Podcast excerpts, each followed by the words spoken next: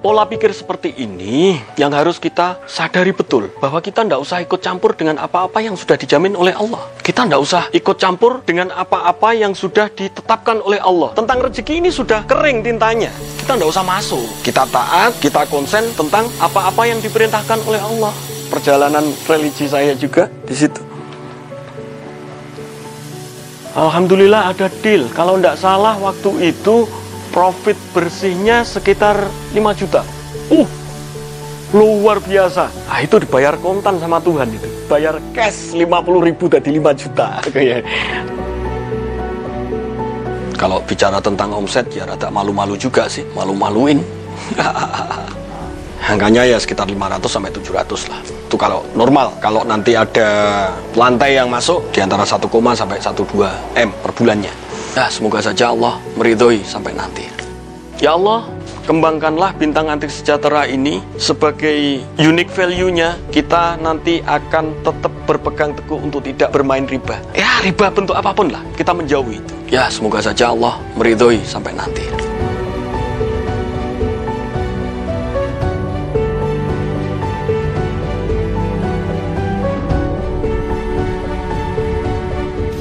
Ribuan orderan masuk bergantian, tapi bingung mencatat pembukuan keuangan. Kini telah terlahir di dunia aplikasi pencatatan keuangan digital para usahawan dengan tujuh keunggulan buku kas akan membuat usahamu semakin mentereng. Sudah gak zaman lagi pakai kalkulator jadul. Di sini serba ostos mastis. Hubungan dengan tetangga jadi makin asik aja karena sudah nggak lupa lagi waktunya bayar hutang. Jadi makin keren deh bisa nunjukin kartu nama bisnismu. Dari jumlah 1 sampai 10 bisnis yang kamu pegang, semua aman terkendali di buku kas. Dan nggak perlu mikirin biaya transfer antar bank gratis. Download sekarang.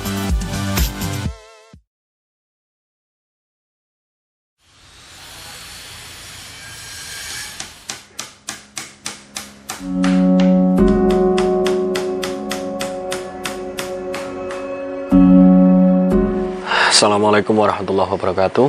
Perkenalkan nama saya Imam Mahfudin, pemilik usaha bintang antik sejahtera yang bergerak di bidang marmer, lebih spesifikasinya ke marmer online, penjualan secara online. Alamat usaha kami di Desa Campur Darat, Kecamatan Campur Darat, Kabupaten Tulungagung, Jawa Timur.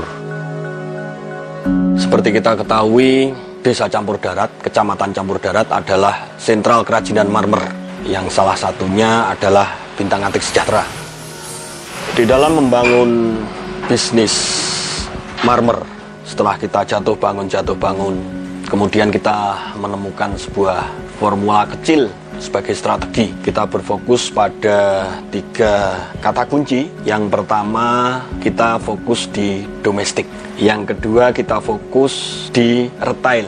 Jadi yang kita layani bukan lapak, bukan showroom-showroom di luar kota, tapi kita melayani retail. Nah, ini yang andalan kita yaitu tentang online-nya. Tiga kata kunci ini yang menjadi penopang strategi dari Bintang Antik Sejahtera yang berdiri dari 2009 sampai sekarang alhamdulillah sudah mulai berkembang dan mulai dipertimbangkan oleh teman-teman yang bekerja sebagai pengrajin juga, pengusaha juga, seperti itu. Online kita pilih pada saat itu di tahun 2009 belum menjadi sebuah pilihan market. Pada saat itu hanya sekitar 5 sampai 7 orang saja dan platformnya juga terbatas. Pada saat itu platform yang digunakan hanya melalui Indonetwork B2B-nya Indonetwork karena target kita retail end user, maka kita memilih untuk membuat platform sendiri dengan membuat blog atau website yang pakai domain top level domain sendiri. Tidak ikut pada platform marketplace B2B pada waktu itu. Nah, ini menjadi sebuah pilihan karena kita orientasinya memang retail end user. Ibaratnya boso Jawa ngeluroni rambutan ceblok. Nah, ini. Ketika mereka berbondong-bondong bermain untuk melayani lapak-lapak di luar kota, kemudian showroom-showroom yang di luar kota, pada waktu itu ada empat gate ya, Jakarta, Jogja, Surabaya, kemudian Denpasar. Nah, kita menyisir, kita membaca bahwa Marmer itu gate-nya hanya empat itu, jaringan besarnya ya hanya di empat kota ini. Nah, saat itu kita menyebar, kita memilih kenapa tidak seluruh Indonesia. Cuman karena gate-nya hanya empat pintu gerbang itu, kita patokannya kembali ke end user. Keuntungannya, keuangannya cash, kemudian merata, potensi marketnya lebih luas, kemudian sebaran wilayah juga lebih lebar, target customer kita lebih banyak. Nah, ada pertanyaan dari teman-teman kemarin ya, kenapa Bintang Antik Sejahtera tidak bermain ekspor? Nah, ini salah satu strategi kita. Awal dari jatuh bangun, jatuh bangun, kita terus terang permodalannya kecil. Taulah miliarder-miliarder di campur darat sini ya, semuanya sudah besar-besar, kita nyisih dulu daripada nabrak gajah, kita nanti bisa layu sebelum berkembang. Kita nyisih, ambil market domestik. Keren enggak? Ya sama saja sih. Karena itu semua terkait dengan total produktivitas. Berapa produktivitas kita sudah bisa menghitung. Saya kira imbang-imbang sajalah sama teman-teman yang bermain di ekspor. Teman-teman yang bermain di sisi ekspor pun juga ya mungkin insya Allah nanti di target tahun 2023, 2024, 2025 untuk sebagai persiapan saja kita sudah siapkan webnya ada tiga itu nanti target kita rilis ke pasar ekspor sebenarnya tidak terlalu sulit sih bermain untuk mengenerate traffic dari luar itu tidak terlalu sulit. Kita sudah kantongi itu tekniknya sebenarnya. Tinggal tunggu triggernya aja dum gitu. Ya Insya Allah saya optimis di tahun 2023 2024 2025 nanti entah itu nanti kapan Allah mengizinkan Insya Allah kita akan merilis ke pasar ekspor juga nantinya. Tentu saja memulai sebuah bisnis kita memerlukan sebuah winning product ya. Diawali dari tahun 2009 itu kita punya winning product prasasti PNPM dan pada saat itu masuk pada PTO petunjuk teknis operasionalnya bahwa prasasti PNPM itu hanya bisa terbuat dari dua macam bahan keramik atau marmer nah ini ledakan yang teramat kita syukuri pada saat itu itu sudah diterima produk-produk kita. Kalau permasalahan jatuh bangun dalam sebuah bisnis adalah hal biasa. Kita pun juga pernah dulu di tahun 2007 kita main di B2B Indo Network. Kita dapat bayar, kemudian pada saat itu 4 kontainer masuk, DP masuk 2, pada saat itu kita main aman betul. Sebenarnya sudah main aman betul. Saya tidak mau dibayar pakai LC, tidak mau. Saya minta mereka bikin bank lokal. Kemudian transfernya juga transfer lokal seperti itu. Karena kita memang belum berpengalaman untuk sisi ekspor. Pada saat itu pembayaran sudah masuk 50%. Terakhir kita tertipu. Ini yang perlu dicatat untuk teman-teman ya saya masih ingat betul itu hari Sabtu. Hari Sabtu itu memungkinkan orang untuk menipu juga. Kaitannya dengan perbankan yang tutup. Hari itu libur. Mereka transfer sesuai dengan angka maksimalnya transfer pada waktu itu 50 kalau tidak salah 50 juta nanti pembayaran terakhirnya kita mau dibayar di sebuah hotel di Surabaya sana nah pada saat itu bukan saya saja yang anu cuman saya yang yang mandegani pada waktu itu kita tinggal mandi kontainer ditutup, disegel, mereka berangkat, kita mandi, kita kejar, sudah hilang. Wassalam itu. Saya harus nanggung sekitar 400 juta waktu itu. Kejatuhan saya yang ketiga. Belumnya kita mulai kan, ya tahu sendirilah orang sini lahir ceprot semuanya gandengannya marmer. Ketika sudah tuh lulus SMA itu kita sudah mulai juga jatuh, bangun lagi, jatuh, bangun lagi seperti itu. Ini yang ketiga, jatuh saya yang ketiga. Dan marmer online ini kita rintis sebagai usaha marmer kami yang keempat. Alhamdulillah sempulur sampai sekarang.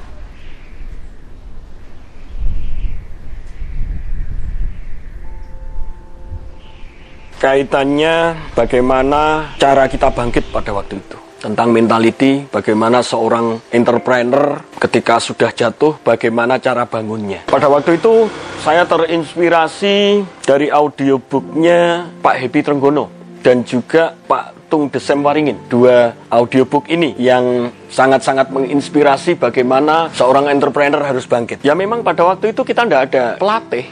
Jadi iso karpe dewe belajar karepe dhewe nyonyor karepe dhewe seperti itu dadi nih nah ketika kita dengan runtut memperhatikan kemudian mempraktekkan apa-apa yang disampaikan dalam audiobook itu ini yang merubah mindset saya pola pikir saya jadi seorang entrepreneur yang harus tahan banting, bagaimana kita mengelola keuangan, bagaimana kita harus berhati-hati memilih partner, bagaimana kita mengefisiensikan sebuah operasional dan sebagainya. Di situ awal mula mindset saya sebagai entrepreneur ini terbangun.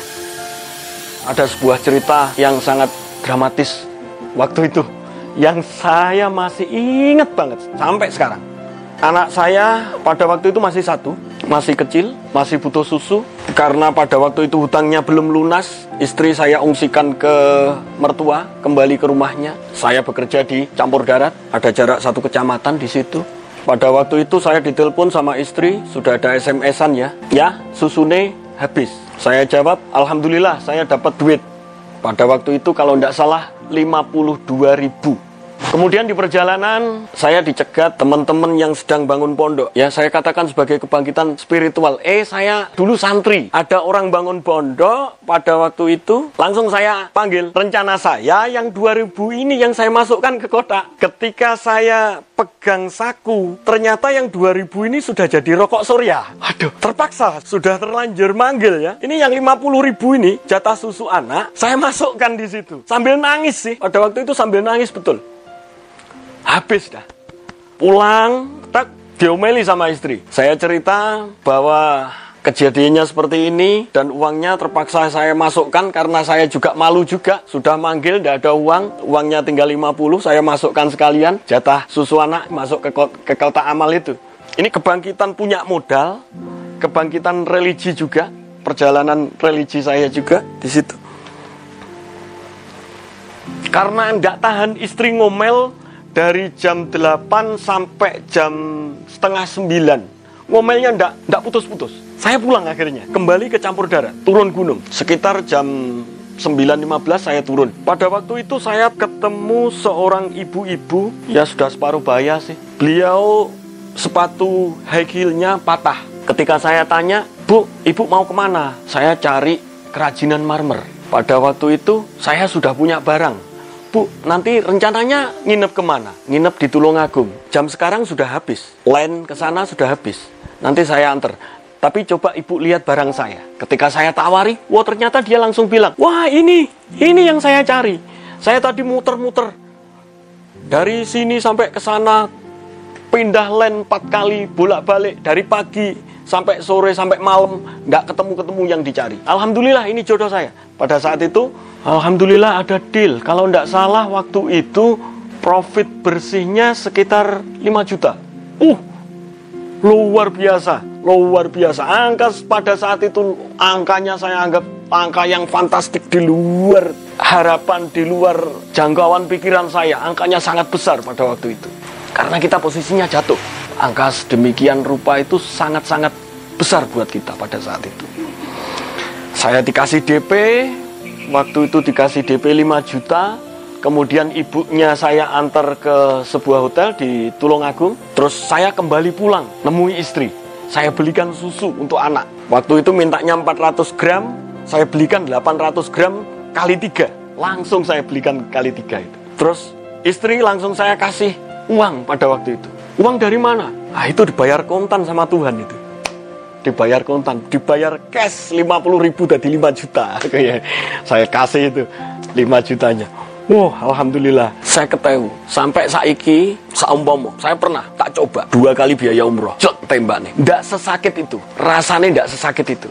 Padahal angkanya 50 ribu itu. Nggak sesakit itu. Berkorbannya beneran itu. Untuk anak eh. Musuhnya bojo eh. Sadis nggak?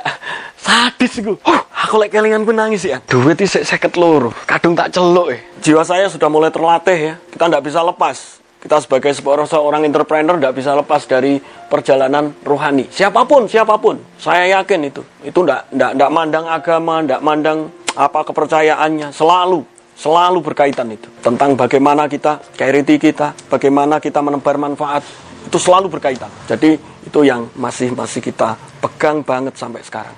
Alhamdulillah saya terinspirasi sebuah kuat saya kelupaan itu dari mana? Kuasai pasar dulu baru kita bikin produk. Nah ini yang menginspirasi saya kenapa saya harus kuasai pasar dulu? Keadaan campur darat yang merupakan sentral kerajinan marmer seperti itu. Ini kita termasuk orang yang terbalik. Permainan kita bukan dari hulu ke hilir, tapi kira dari hilir ke hulu. Kita berusaha menguasai pasar dulu secara online, ya. Kembali ketiga tadi, tiga target strategi tadi, domestik, online, and user.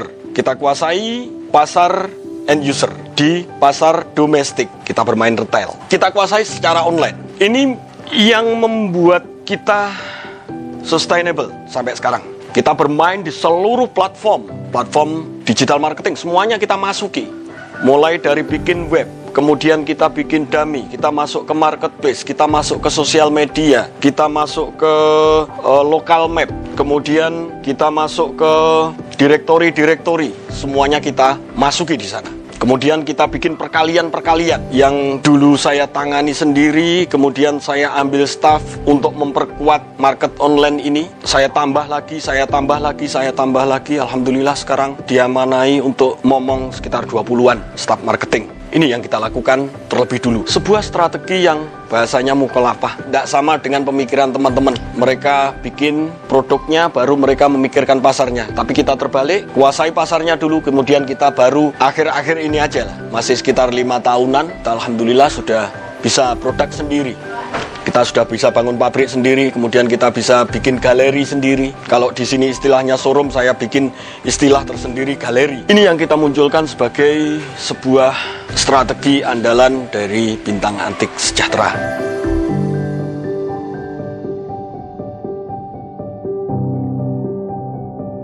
Tentang produk unggulan, tentu saja dikarenakan item yang ada di Kecamatan Campur Darat ini yang dikembangkan ketika kita total dalam sebuah katalog itu sekitar ada lebih dari 2000 item. Kemudian kita kemarin membuat kategori-kategori produknya itu muncul sekitar 31 kategori produk. Nah, tentang winning produk, saya katakan tadi yang pertama sebagai awal kebangkitan kita menang di sisi pasar prasasti prasasti marmer, termasuk juga di dalamnya nembot, papan nama sekolahan, papan nama instansi, seperti itu.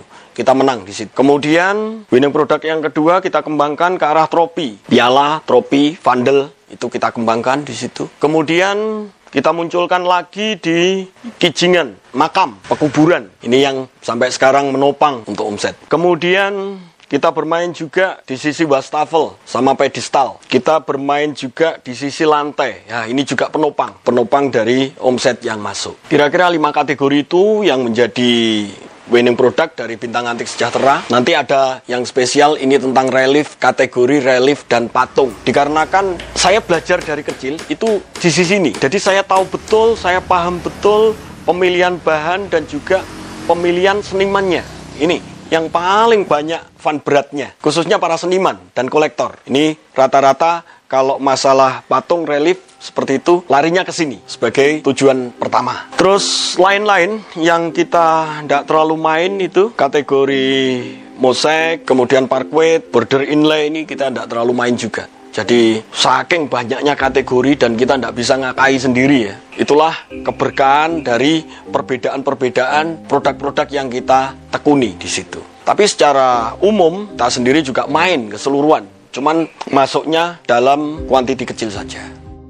Sebuah fenomena yang terjadi di perekonomian Kecamatan Campur Darat dan sekitarnya. Saya tidak menggeneralisasi bahwa semuanya tersentuh dengan riba. Tidak menggeneralisasi seperti itu, tidak. Masih banyak pengusaha-pengusaha yang tidak bermain dengan riba. Ini yang menjadi sebuah panjatan doa, sebuah proposal yang unik kita ajukan kepada Allah Subhanahu wa taala.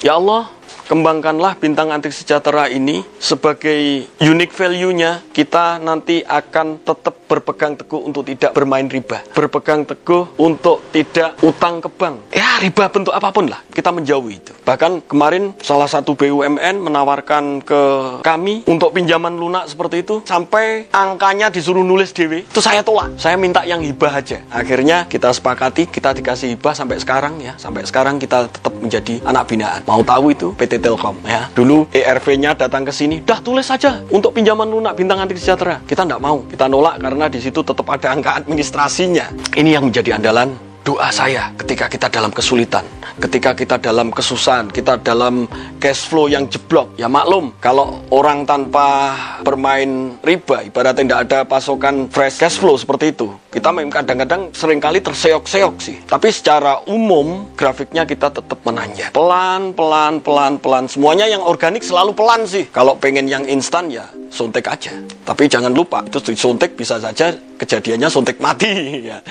Kita menjaga dengan unique value yang kita tawarkan sebagai proposal kepada Tuhan, itu sebagai andalan kita dalam mengelola bisnis dan juga kita berpikir tentang tingkat kemanfaatan, itu yang menjadi nilai unik. Ya, semoga saja Allah meridhoi sampai nanti.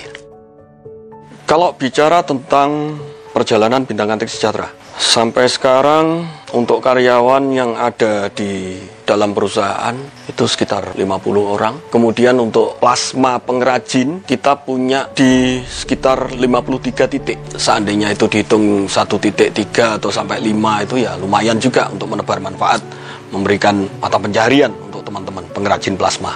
Kalau bicara tentang omset ya rada malu-malu juga sih, malu-maluin. Angkanya ya sekitar 500 sampai 700 lah. Itu kalau normal. Kalau nanti ada lantai yang masuk di antara 1, sampai 1,2 M per bulannya. Itu kira-kira gambaran dari perjalanan dan perjuangan dari bisnis kita.